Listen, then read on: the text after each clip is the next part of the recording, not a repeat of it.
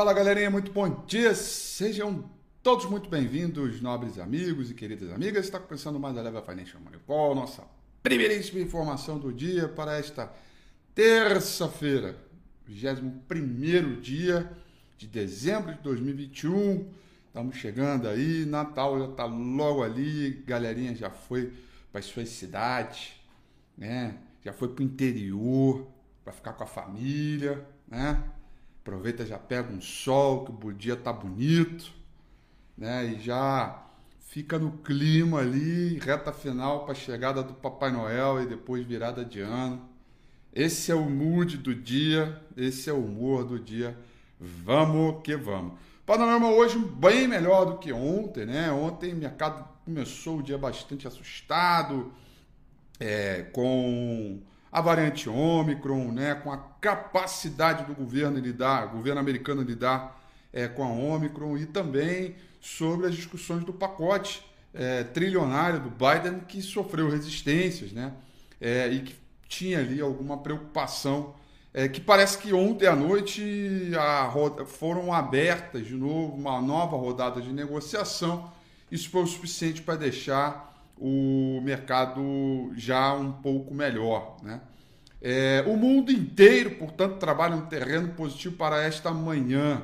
Tóquio fechou com uma boa alta de 2,08%, Hong Kong em alta de 1% e o principal índice na China, o Xangai Composite, com uma alta de 0,88%. É. O minério de ferro é, subiu forte aí nessa madrugada. Tá? O principal contrato futuro de minério de ferro negociado lá em Dalian, com vencimento para maio do ano que vem, cotação em dólar fechou em alta de 4,32%. Né? Boa parte desses movimentos tem a ver com a China, né, que vem querendo apoiar, vem apoiando, vem dizendo né, que vai apoiar o seu setor imobiliário que em crise por conta da. Uh, Ai, caramba, esqueci o nome da empresa. Ai, meu Deus, deu branco. Uh, Evergrande, né? Evergrande. E vão reforçando as suas expectativas em relação à demanda. Né? Petróleo também ontem, que, dado o ritmo de atividade futura mais fraca, acabou cedendo. Petróleo hoje recupera terreno. Petróleo Brent sobe 1,33%, petróleo WTI sobe 1,49% é, por cento, tá? É, em dia em que Estados Unidos noticiam, né, que 73% dos casos é, da Covid é, são da nova cepa Ômicron, né, que não é letal, mas ela, ela não é letal, tão letal quanto as demais, mas a transmissibilidade nela, o índice de transmissão, ela é muito mais rápido, tá? E aí, galerinha, a boa notícia é que o futuro americano, o S&P 500 futuro nesta manhã, para o horário, sobe forte, sobe 0,97%, tanto com boa vontade de querer recuperar terreno aí, ganhar folha com dólar index para baixo. Isso joga as commodities inteiras, commodity metálica, aço, ouro, minério de ferro, petróleo, alumínio, tudo subindo, cobre subindo forte e o dólar para baixo, tá? Então, tem aí uma sinalização bacana de abertura hoje, é, com ações europeias se recuperando, principalmente as mineradoras, né? Na liderança à medida que, as, que essas commodities vão avançando. Zoropa, toda ela no terreno positivo, Londres subindo 0,98, Paris subindo 0,76, Frankfurt, na Alemanha, subindo 1,02%. Ritmo muito bacana de mercado e bom humor para esse, esse clima de recuperação, é, onde se fala, né? Se fala, não é uma análise ainda objetiva, mas muito se fala na ideia é, de bastante, né? De é, que talvez, talvez a Omicron seja o último dos moicanos das variantes, porque pelo fato dela ser menos letal, né, e mesmo que a transmissibilidade seja alta, ela dá tempo de estudos mais sofisticados, né, para que venha a imunidade e a população é, e aí que a gente controle é, a pandemia, né? E que saia de um estágio de pandemia e entre no estágio de epidemia para é, diferentes locais, né? Essa é uma boa esperança, mas evidentemente tem muita água para rolar ainda nesse pote. É, isso fica o meu grande desejo para 2022, né? O meu desejo é, é isso, né? Que a gente ponha fim a essa pandemia. É, outra coisa também que está conduzindo os negócios aqui, né, é, é que é, o pacote de impostos e gastos do presidente Joe Biden, né, é, no domingo, né, deu ruim. Isso conduziu o bom humor ontem, o mau humor ontem, perdão.